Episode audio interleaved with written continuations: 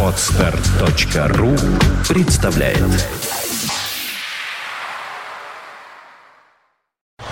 You are listening. You're listening to Internet Radio Fontanka FM. Fontanka FM.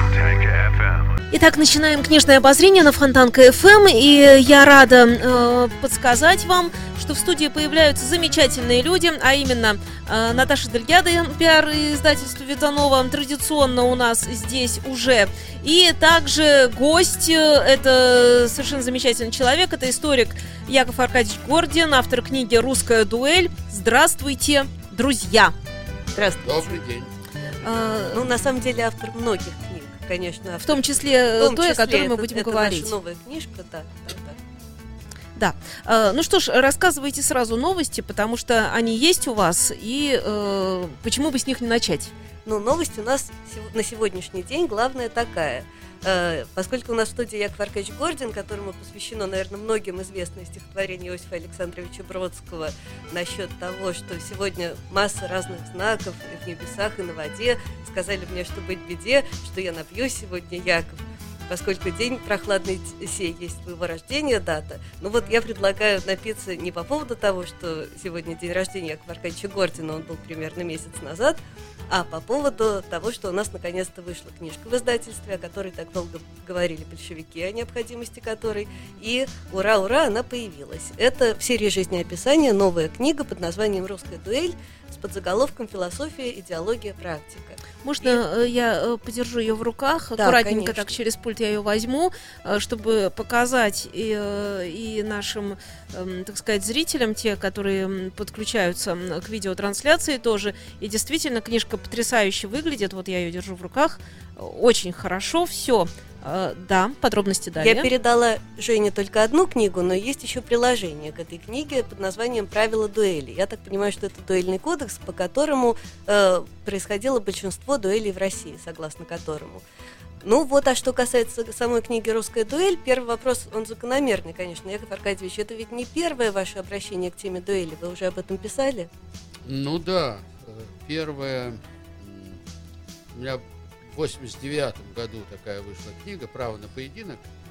Э, В основном она э, посвящена была э, Пушкину вот, последнего периода жизни, там его смертельный, я бы сказал, конфликт с э, министром просвещения Уваровым, там все интриги вокруг этого, вот, и, так сказать, гибель Пушкина в результате, потому что, ну, как гениально сказал Блок, Пушкина убила не пуля Дантеса, его убило отсутствие воздуха.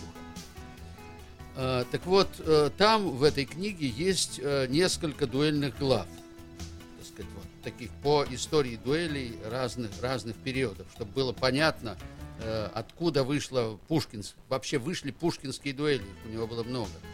Потом э, я, э, так сказать, изъял эти главы, и в 96 году э, вышла уже книга гораздо более полная. Ну, туда вошли материалы вот этих глав, но это была уже большая довольно книга, которая называлась «Дуэли и дуэлянты».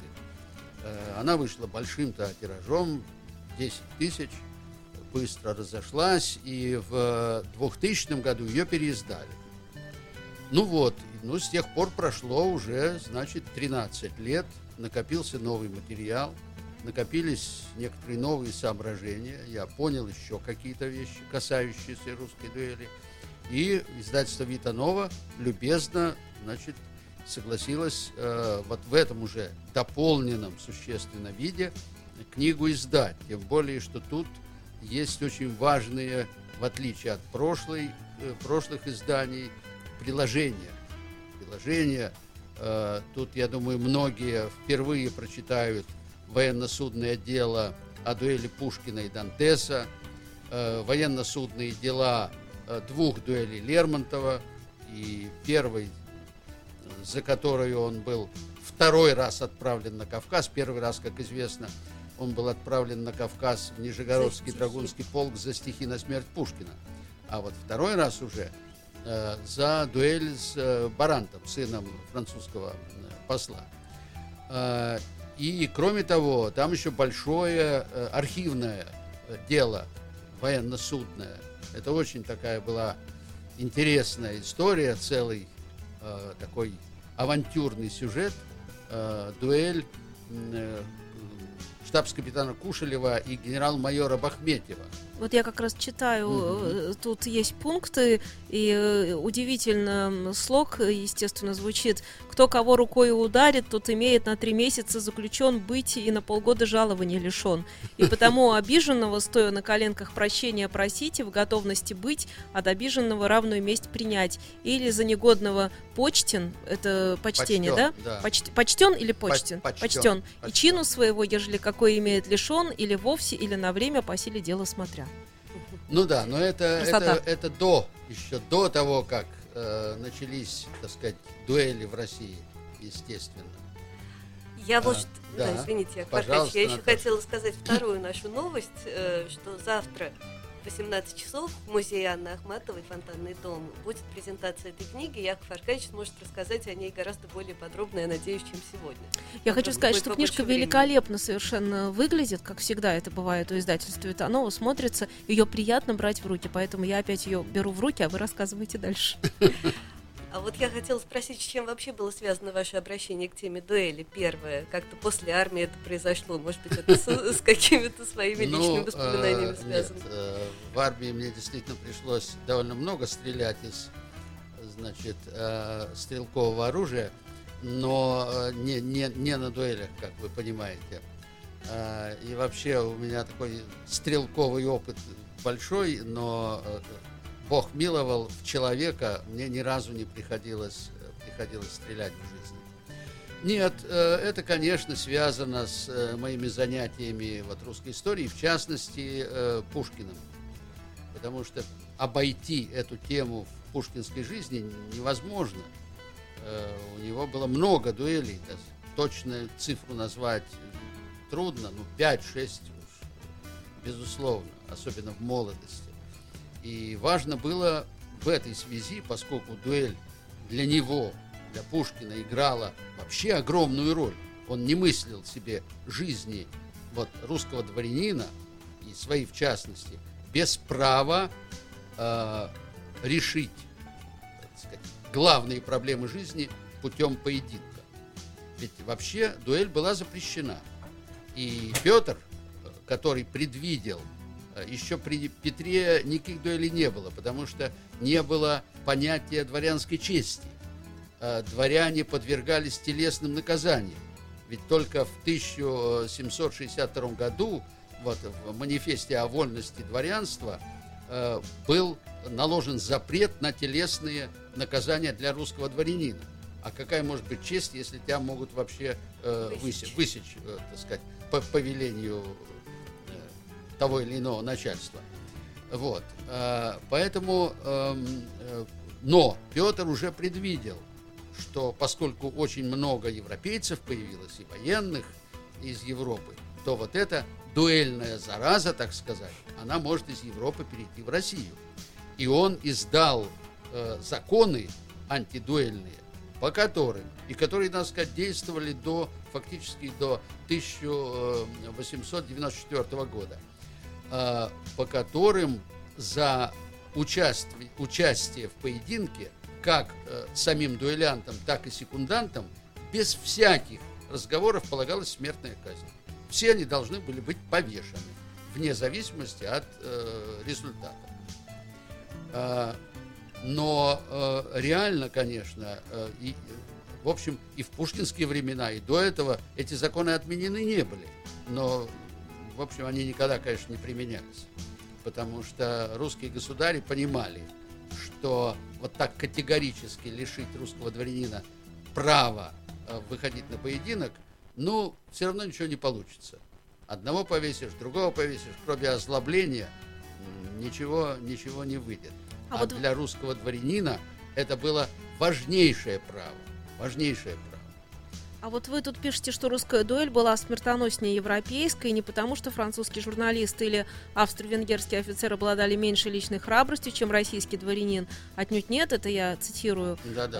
Э, И не потому, что ценность человеческой жизни представлялась в России меньше, чем в Европе, но потому, что Россия, вырвавшаяся из представлений феодальных одним рывком, не прошедшая многовековой естественный путь, э, обладала совершенно иной культурой регуляции частных отношений. Здесь восприятие дуэли как судебного поединка, а не как ритуального снятия бесчестия было гораздо острее.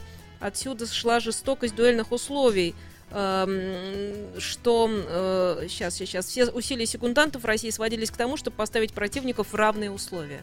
Да. Ну вот насчет Ну- жестокости и отличия э, между европейской дуэлью и российской я тоже хотела узнать. Но видите, э, ведь дело в том, что э, дуэльная традиция в европейских странах э, насчитывала столетия. И дело даже не только в дуэльной традиции. Ее смысл для европейских дворян и для русского дворянина был несколько иной. Почему? Потому что э, вот э, в там Елизаветинские, уже в Екатерининские времена, когда русское дворянство стало осознавать себя как такое вот эм, гордое сословие, то нужно было понять, как себя вести. Французские дворяне знали, как нужно вести себя по отношению друг к другу. Был, так сказать, некий кодекс правил. В России этого не было, потому что все должно было решаться как бы сверху. Вот э, там, скажем, при царе Алексее Михайловиче, там, э, да, и при других русских царях, там, в 17 века, э, вопрос чести решался э, государем.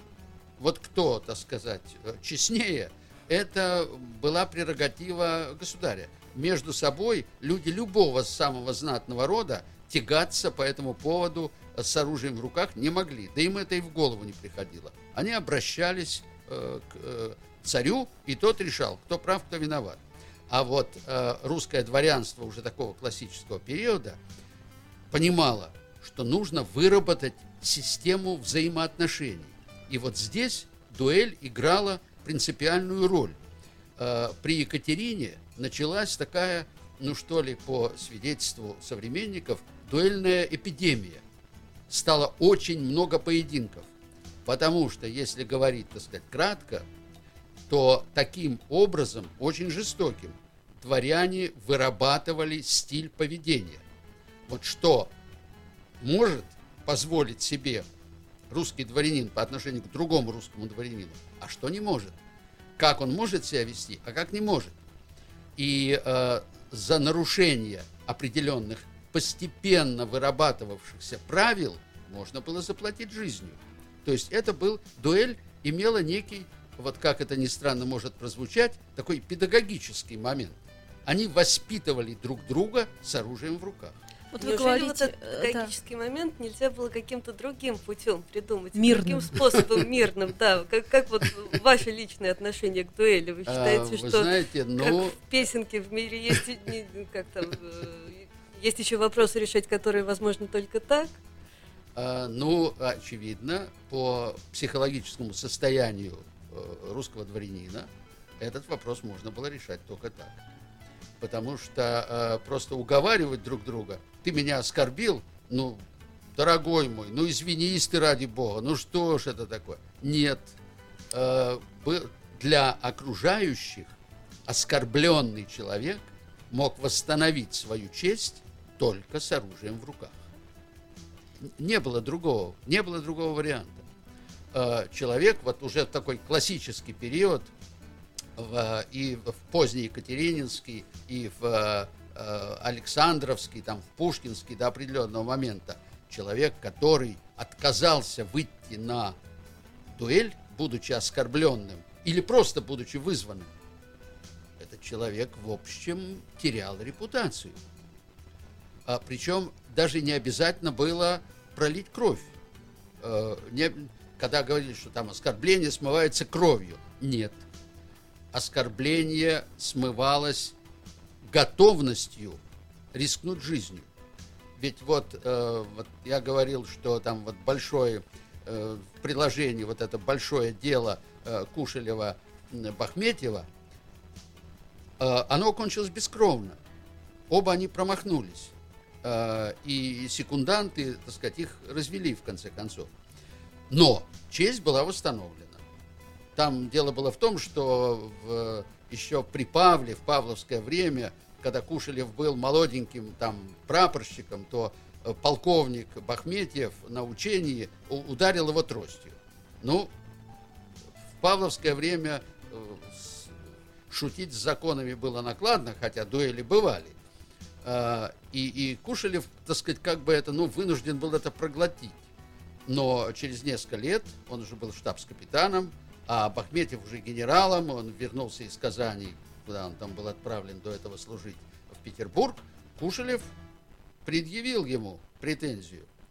А, и настоял, несмотря на то, что это была длиннейшая история, ее очень интересно читать, поэтому именно я вот и с изволения издательства целиком это дело архивное опубликовал. Это здесь. очень интересно. Потому что там вмешался Багратион, э, который уже тогда был знаменитым человеком, э, там генерал Депрерадович, э, в общем, генералы, сенаторы, все пытались как-то, как сейчас бы сказали, разрулить эту ситуацию. Потому что вообще стреляться штабс-капитану с генералом, ну, это было не очень как-то принято. Тем более, что Бахметьев, ну, он, он даже извиниться был готов, потому что ему в голову вообще не приходило, что этот молодой человек запомнил э, этот такой обычный для павловского времени эпизод. Но Кушелев добивался с железной настойчивостью. Его, кстати говоря, поддерживал в этом его отец, сенатор Кушелев. А, И добился.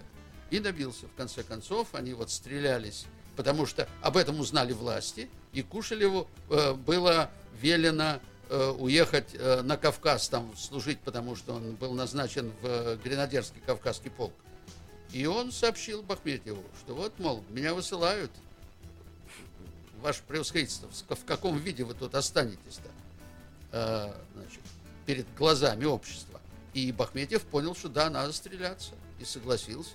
А что вообще говоря являлось поводом, скажем, для дуэли, э, когда дуэль необходима? Потому что вот вы же э, цитируете и пишете э, пушкинские слова, что если ты пришел в кабак, не прогневайся, какова компания, таков и разговор. Если на улице шалун швырнет в тебя грязью, то смешно тебе вызывать его биться на шпагах, а не поколотить его просто. Э, Что Ну да. было непременным Нет, поводом Пушкин- для... Пушкин имел в виду э, следующее. Литературные он имел в Э, виду ну, э, и- и нападение, и не только нападки на себя. что есть вообще категория людей, которые ниже дуэли. Вот это-то меня Он и смущало, даже- всегда и смущает в дуэлях, даже, честно говоря. даже, даже дворянин он. Но если это человек с э, худой репутацией, то, То нельзя с ним то, и, стреляться, то и да? мараться нечего, так сказать, с ним. А как? А он же... стреля- э, Или все это знают и понимают, что с этим не... Естественно, конечно, конечно, конечно. Там, если, ну вот на этом построен маскарад Лермонтова, когда, э, значит, э, Арбенин оскорбил эм, э, этого самого Звездича, офицера, и, эм, ну, ославил его, ославил его Шуллером. И, и, и когда тот попытался его вызвать, Арбенин сказал, что с такими не стреляются. И Извездич оказался в убийственном положении. Он был оскорблен, и честь его была, так сказать, задета, а получить сатисфакцию он не мог. Понимаете, это вообще, это была очень сложная такая психологическая игра вокруг, вокруг дуэлей. Но, как правило, все-таки, как правило, ну вот был такой анекдотический случай. Дельвик, э, и Пушкин тоже писал об этом в дневнике, очень смешно. Дельвик э, вызвал булгарина на дуэль. Ну, за какую-то литературную выходку. Булгарин, который э, был э, уже в это время, так сказать, журналистом и писателем, а когда-то он был военным человеком. И он принимал участие, и в частности служил в наполеоновских войсках и воевал в Испании. А, И Булгарин ответил, передайте барону, что я на своем веку видел больше крови, чем он чернил. И отказался, э, значит, стреляться. Ну, очевидно, Дельвик и потом не очень настаивал, хотя, так сказать, это стало ши- широко известно. Но Булгарин к вопросам чести относился, так сказать, спокойно. Вот. А, Но, как правило, все-таки, ну, э, э, там еще был один случай известный, когда Чадаев отказал э, молодому какому-то офицеру, который счел себя оскорбленным, пытался его вызвать. Но для этого надо было быть Чадаевым, человеком с, так сказать, высочайшей репутацией и военной, прошедшей, хотя это не учитывалось, в общем, как правило. Ты мог быть храбрым на войне, и мог струсить э, на барьере. Э, но вот такие редкие случаи бывали. Но, как правило, все-таки отказаться от дуэли вот в этот период, там с 80-х годов 18 века по конец 30-х годов 19-го, вот Пушкин, конец пушкинской эпохи, это было крайне тяжело. И э, были средства, чтобы заставить человека выйти на дуэль. Вот Пушкин заставил Дантеса э, выйти на дуэль, хотя э, Геккерны страшно этого не хотели. Они понимали, что это кончится для них карьерной катастрофой, что и произошло. Но Пушкин отправил настолько оскорбительное письмо, что совершенно сознательно, естественно, он мог просто прислать вызов. И тут начались бы разговоры, переговоры, включили бы там друзей, знакомых, а он так резко оскорбил, э, значит, и старика, так называемого, ему был 41 год, Кирену, его называли старик Кирен, значит, и, и молодого э, Дантеса, что уже пути обратно э, не было. Более того, Пушкин э, на всякий случай, он, э, так сказать, дал понять, что если э, и это не подействует, то он просто побьет их э, при встрече и вынудит, то есть пощечиной вынудит э, выйти к барьеру. Э, так что средства, средства были. Средства а были, были люди в то время, э, которые не участвовали в дуэлях вообще? Ну, то конечно. есть такие люди были, потому что ну, в, в таком, при таком раскладе, как говорится, рано или поздно обязательно хоть один раз ты поучаствуешь. Нет, конечно. Ну, там пушкинские друзья, там, скажем, Вяземский не, не стрелялся никогда, там Жуковский не стрелялся. То есть это редкое все-таки явление, да? Ну, это не то, ну, чтобы конечно, раз в неделю. Конечно, э, в, ду в э, дуэлях участвовало, конечно, меньшинство. Но чем была особенность ситуации, что каждый мог оказаться, в, каждый дворянин мог оказаться в этой ситуации. Мог оказаться. И вот, вот в этом вот этот педагогический момент и был. Каждый должен был иметь в виду, что если я совершу какой-то ложный шаг, то меня могут поставить к барьеру. Вот все-таки меня смущает, мы все время говорим, о, то есть вы все время говорите о дворянской чести, о том, что вот э, дворянин мог вызвать дворянина, да. то есть представление о том, что у разночинца может быть честь, у них не было. Да, вы знаете, не полагалось, не полагалось. Вот, эм, Потому э, что была эта известная история с вызовом Мандельштама на дуэль, когда, да. Нет, ну это уже был, э, это уже Это был уже глубокий 20 20 век, это, да. это уже все Это было, уже не те все было не очень, не очень Да? серьезно. Хотя Волошин с Гумилевым стрелялись вполне всерьез. Но я думаю, что ни один из них не хотел убить друг друга. Представлять себе Волошина, который хотел застрелить Гумилева, или Гумилев, который хотел оказаться убийцей Волошина, э, это очень трудно. Я думаю, что они промахнулись, в общем, не случайно. Э, оба. И потом все-таки дали себя уговорить, хотя Гумилев настаивал на втором выстреле, но, в общем, потом от этого отказался. Нет, нет. Э, понимаете, это, это уже совершенно, это уже совершенно, совершенно другое дело. А, значит, э, что касается разночинцев, ну вот помните, в э, «Отцах и детях» э, значит, э, Базаров стреляется с э, старшим Кирсановым, тот его вызывает. Но при этом мы забываем, что Базаров, он в нашем представлении как бы разночинец. На самом деле он дворянин. Он дворянин, на самом деле. Хотя мелкопоместный, там вот э, родители его бедные, но он дворянин. Поэтому тут не было э, иначе. Если бы он был разночинец, то э, Кирсанов не стал бы его вызывать просто. Он бы там, не знаю, ударил бы его палкой там или что-то, что он и собирался сделать, опять-таки, в том случае, если Базаров откажется. А Базаров подумал про себя, что не дай бог, если бы он это сделал, я бы его просто задушил. А как можно было отказаться от дуэли? Вот, Ну, например, э, понятно, да. что ситуация э, така- э, человек в гневе, в каком-то Да. со- с- состоянии эмоций. Наверное, иногда были случаи, когда нельзя было не вызвать на дуэль. Конечно, естественно. В- Ну, самые жестокие, как правило, дуэли были э, по семейным причинам.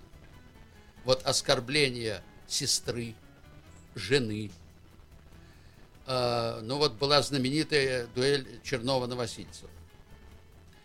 Э, когда Новосильцев, э, аристократ, богач, э, посватался к сестре, эм, э, к дочери тоже, так сказать, генерала, но, в общем, э, бедного, такого служилого военного, Чернова. У, у нее были четыре брата.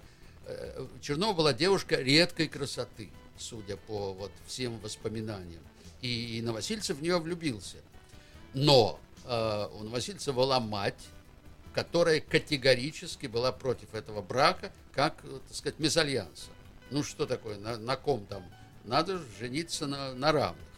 И э, Новосильцев, который уже сделал предложение, и они как бы были помолвлены, он стал, в общем, увиливать от э, женитьбы, что было, конечно, оскорблением э, чести девушки. Э, и старший брат э, Константин Чернов вызвал его.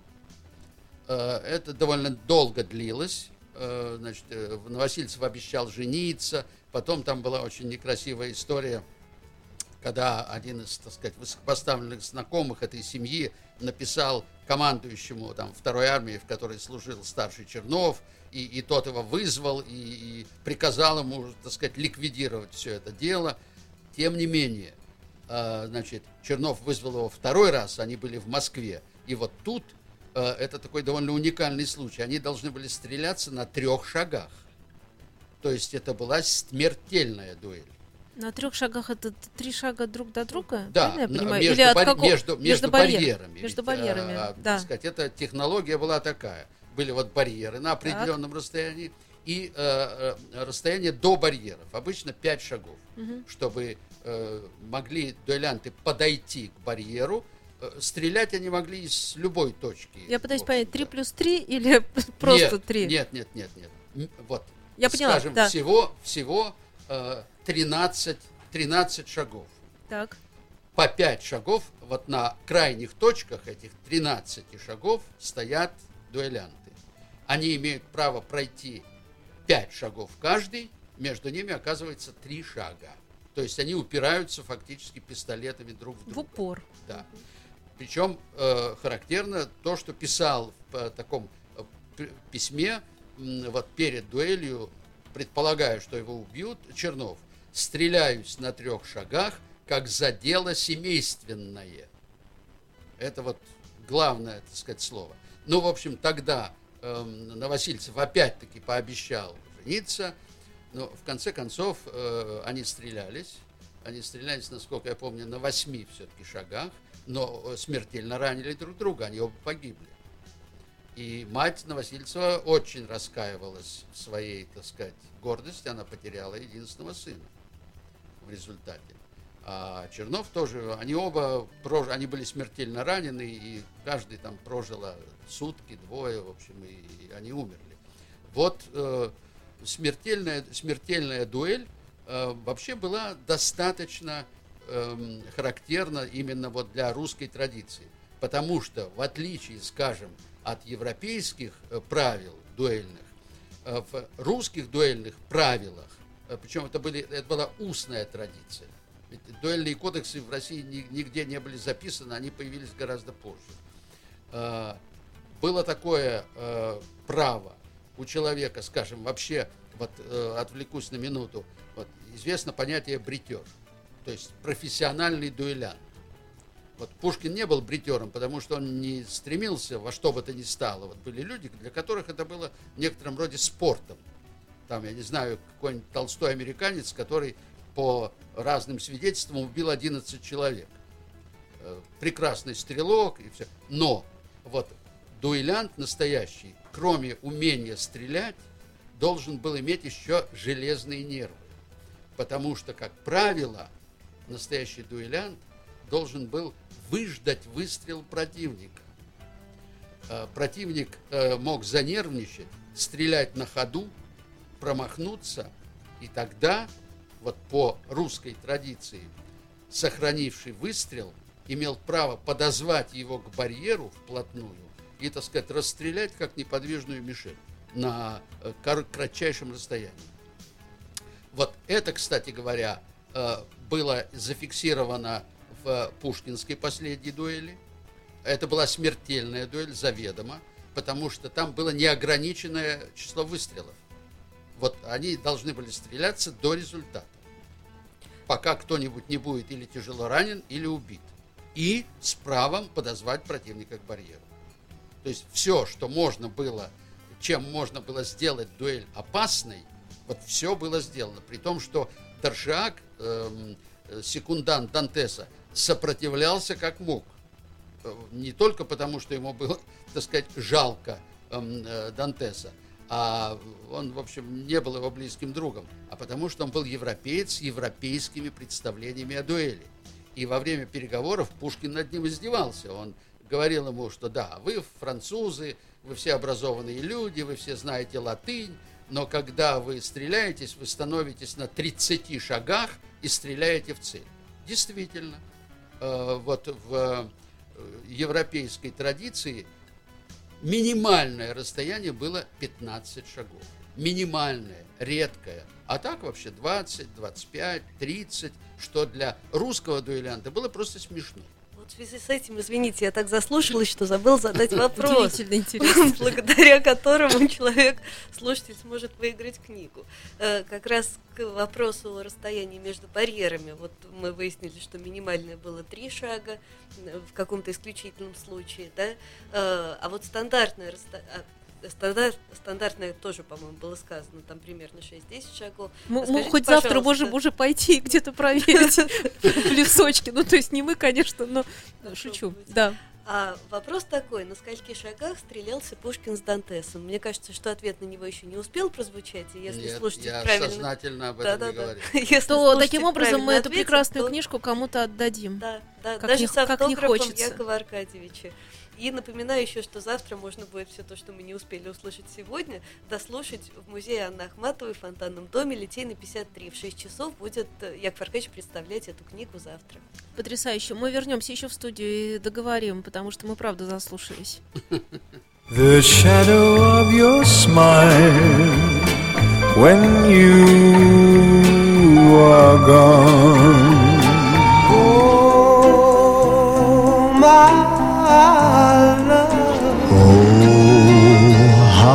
Danced on the night we were wed. Полчаса ретро.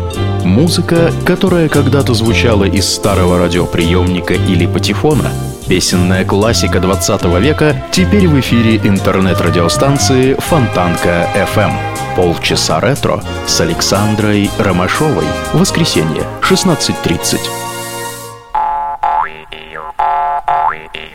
Music Box на Фонтанка FM. Ваши музыкальные заявки в эфире нашей радиостанции. Любимые мелодии, теплые слова и поздравления для вас и ваших друзей со вторника по четверг в 11.45 и 17.45 в программе Music Box. Оставить заявку вы можете в специальной форме на сайте радиостанции Фонтанка FM.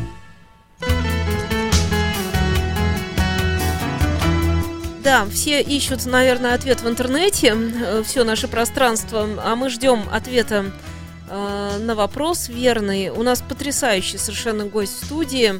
Удивительно, мы правда с Наташей Дельгядо просто заслушались, потому что Яков Аркадьевич Гордин нам так интересно все рассказывает. Хочется узнавать, узнавать еще. На чем мы там остановились? А, э, по поводу э, отказаться от дуэли прилично было как все-таки?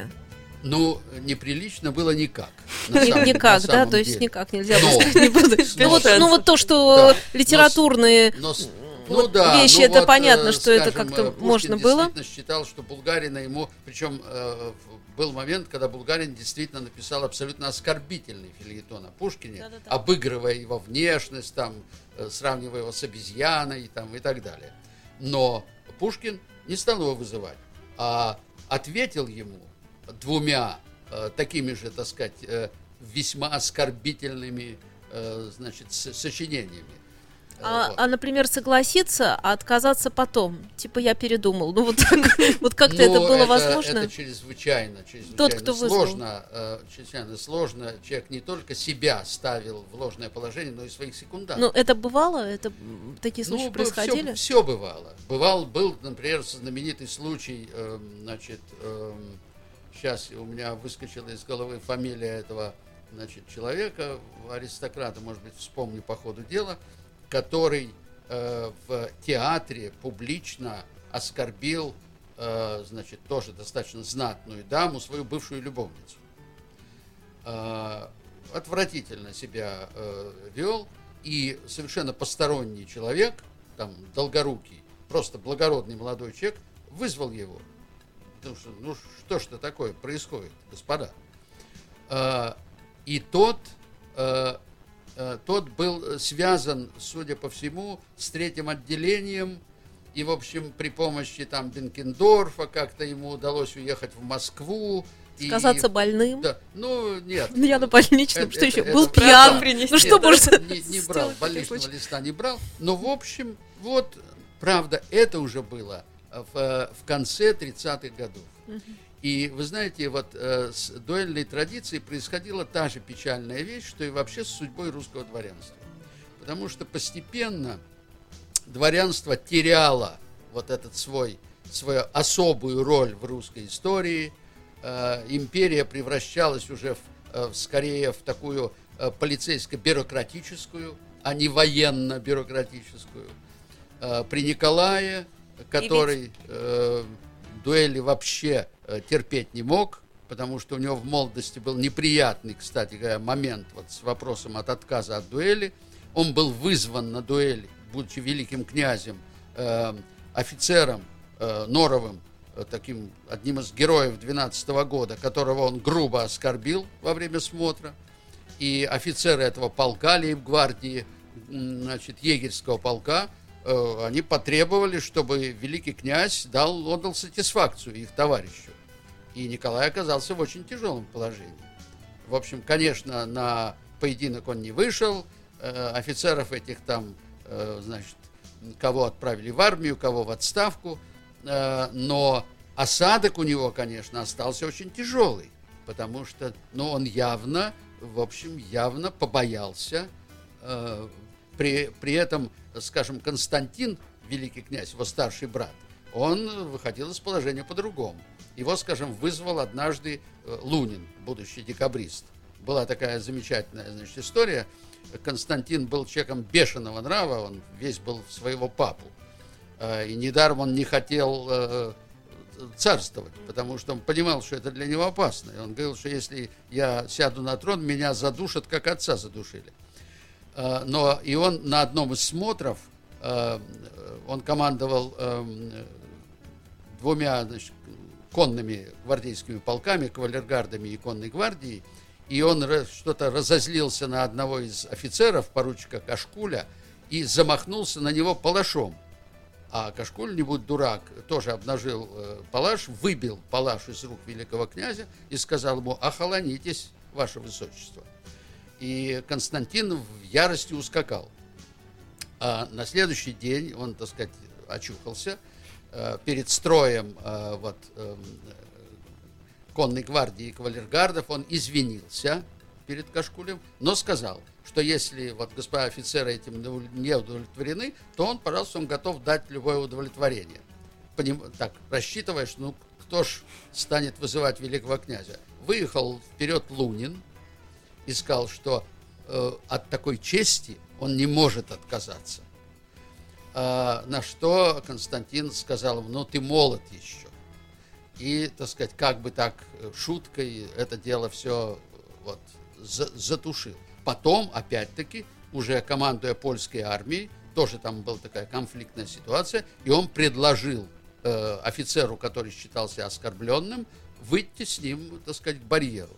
Он пришел к нему и сказал, что он э, уладил все свои дела, написал завещание, он готов стреляться. Тот был чрезвычайно растроган, они расцеловались, в общем, и помирились.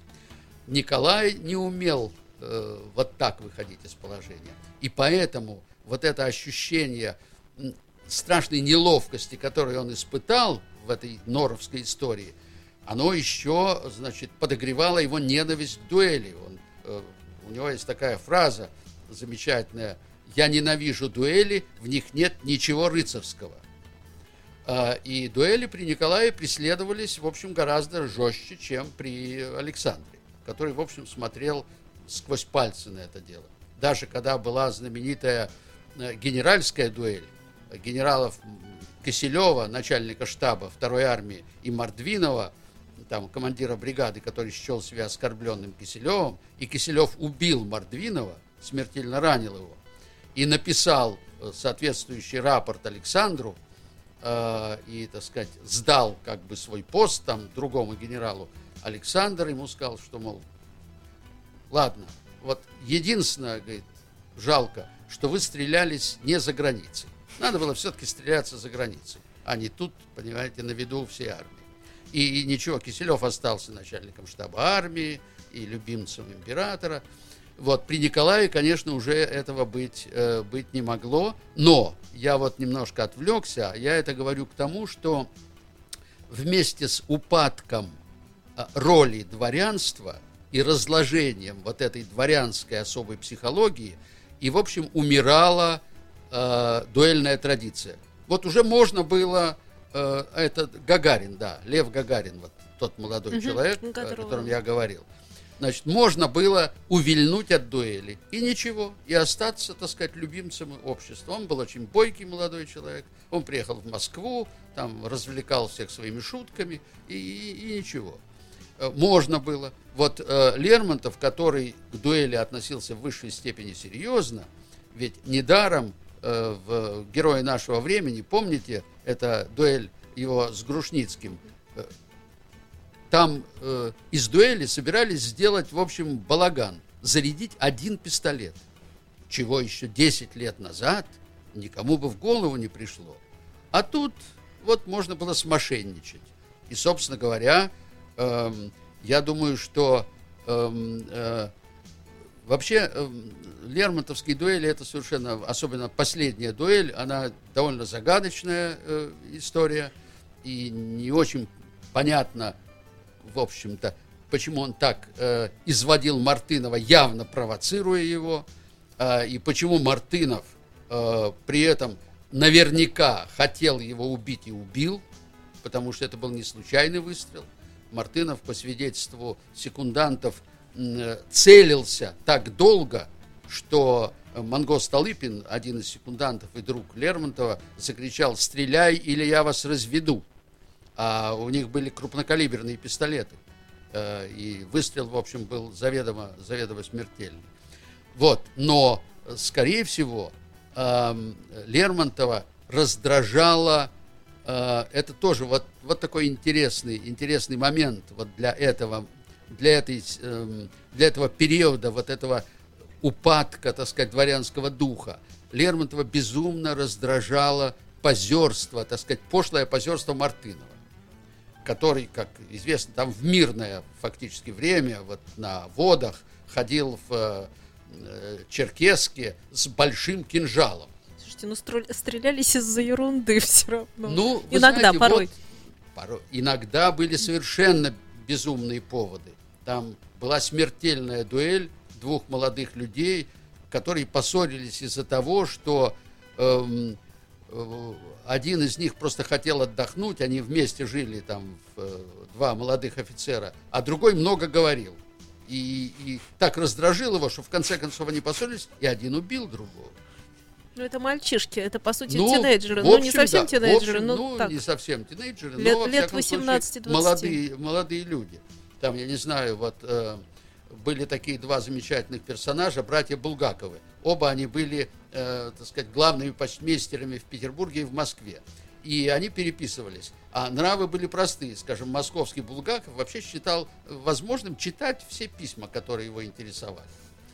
Э, Поэтому он просто их вскрывал и читал. И в письмах к брату, вот в русской старине опубликована их переписка. А, Замечательная, потому что он рассказывает ему все секреты, которые он узнавал из, э, из писем. Значит. В том числе, вот он там, в частности, описывает э, такую э, уже анекдотическую историю. Был эм, значит, э, опять-таки сейчас надо вспомнить, э, вспомнить фамилию, э, тоже, тоже, насколько я помню, Гагарин э, по прозвищу «Мертвая голова». Значит, потому что у него такое было черепообразное лицо с впалыми щеками. Он был бритер, очень храбрый человек, отличившийся в наполеоновских войнах. И э, э, самый Булгаков рассказывает, как они э, в ресторане за обедом с э, другим э, значит, человеком, Ржевским, э, они поссорились, э, пишет он, из-за того, значит, заспорили о том, какую спаржу ел э, князь Потемкин. И в конце концов до того раззадорились, что, значит, чуть не подрались, и э, Гагарин сказал, вы забываете, что при мне сабля, а Ржевский сказал, а при мне стул, которым я могу бросить вам в рожу. И, и в конце концов вызвали друг друга. Но э, вы же говорите бритер один из них, то есть они искали повод. Но это он был, так сказать, бывший бритер. Потому Ага. что это уже был вот опять-таки конец 30-х годов. И, в общем, их удало... считали, что они обязательно будут стреляться, что кто-то погибнет, потому что такое оскорбление, такие оскорбления в... публично. А потом э, они дали себя помирить. И, как писал Булгаков, каждый остался при той порции брани, которой был награжден. А, опять-таки, еще там десяток лет назад ничего подобного не было. И, и этот самый мертвая голова никогда бы не спустил такого оскорбления. А вот наступило время, когда это уже было можно. Удивительный вы рассказчик. Мы действительно заслушались. Я просто мы уже перешли в следующий час. У нас уже э, время вышло давно совсем, но я не могла вам не дать слова, потому что мы бы Ну, слушали знаете, и дальше, я и дальше, и не дальше. хотел нарушать ваш регламент. Приходите к нам, пожалуйста, еще. Нарушайте Что? наш регламент. Что? Приходите к нам. У нас есть ответ с 10 шагов. Э, Соответственно, отдаем мы книжку, все Правильно, правильно. да, Мы вас поздравляем. Так что наш э, сейчас э, вне эфира мы как раз поймем им фамилию, отчество и так далее. Ну, А, не успели да. мы поговорить о времени, когда дуэли стали разрешены вдруг, и поэтому я все-таки зову тех, кому это интересно, завтра в музее Да. Ахматовой в 6 часов. И к нам в эфир еще раз, пожалуйста. Это обязательно. Хорошо. Спасибо вам огромное. С вами удовольствие общаться. Спасибо. Ну, спасибо на добром слове. Всего Спасибо. доброго. You are listening. You're listening to Internet Radio Funtank FM. Funtank FM. Скачать другие выпуски подкаста вы можете на podster.ru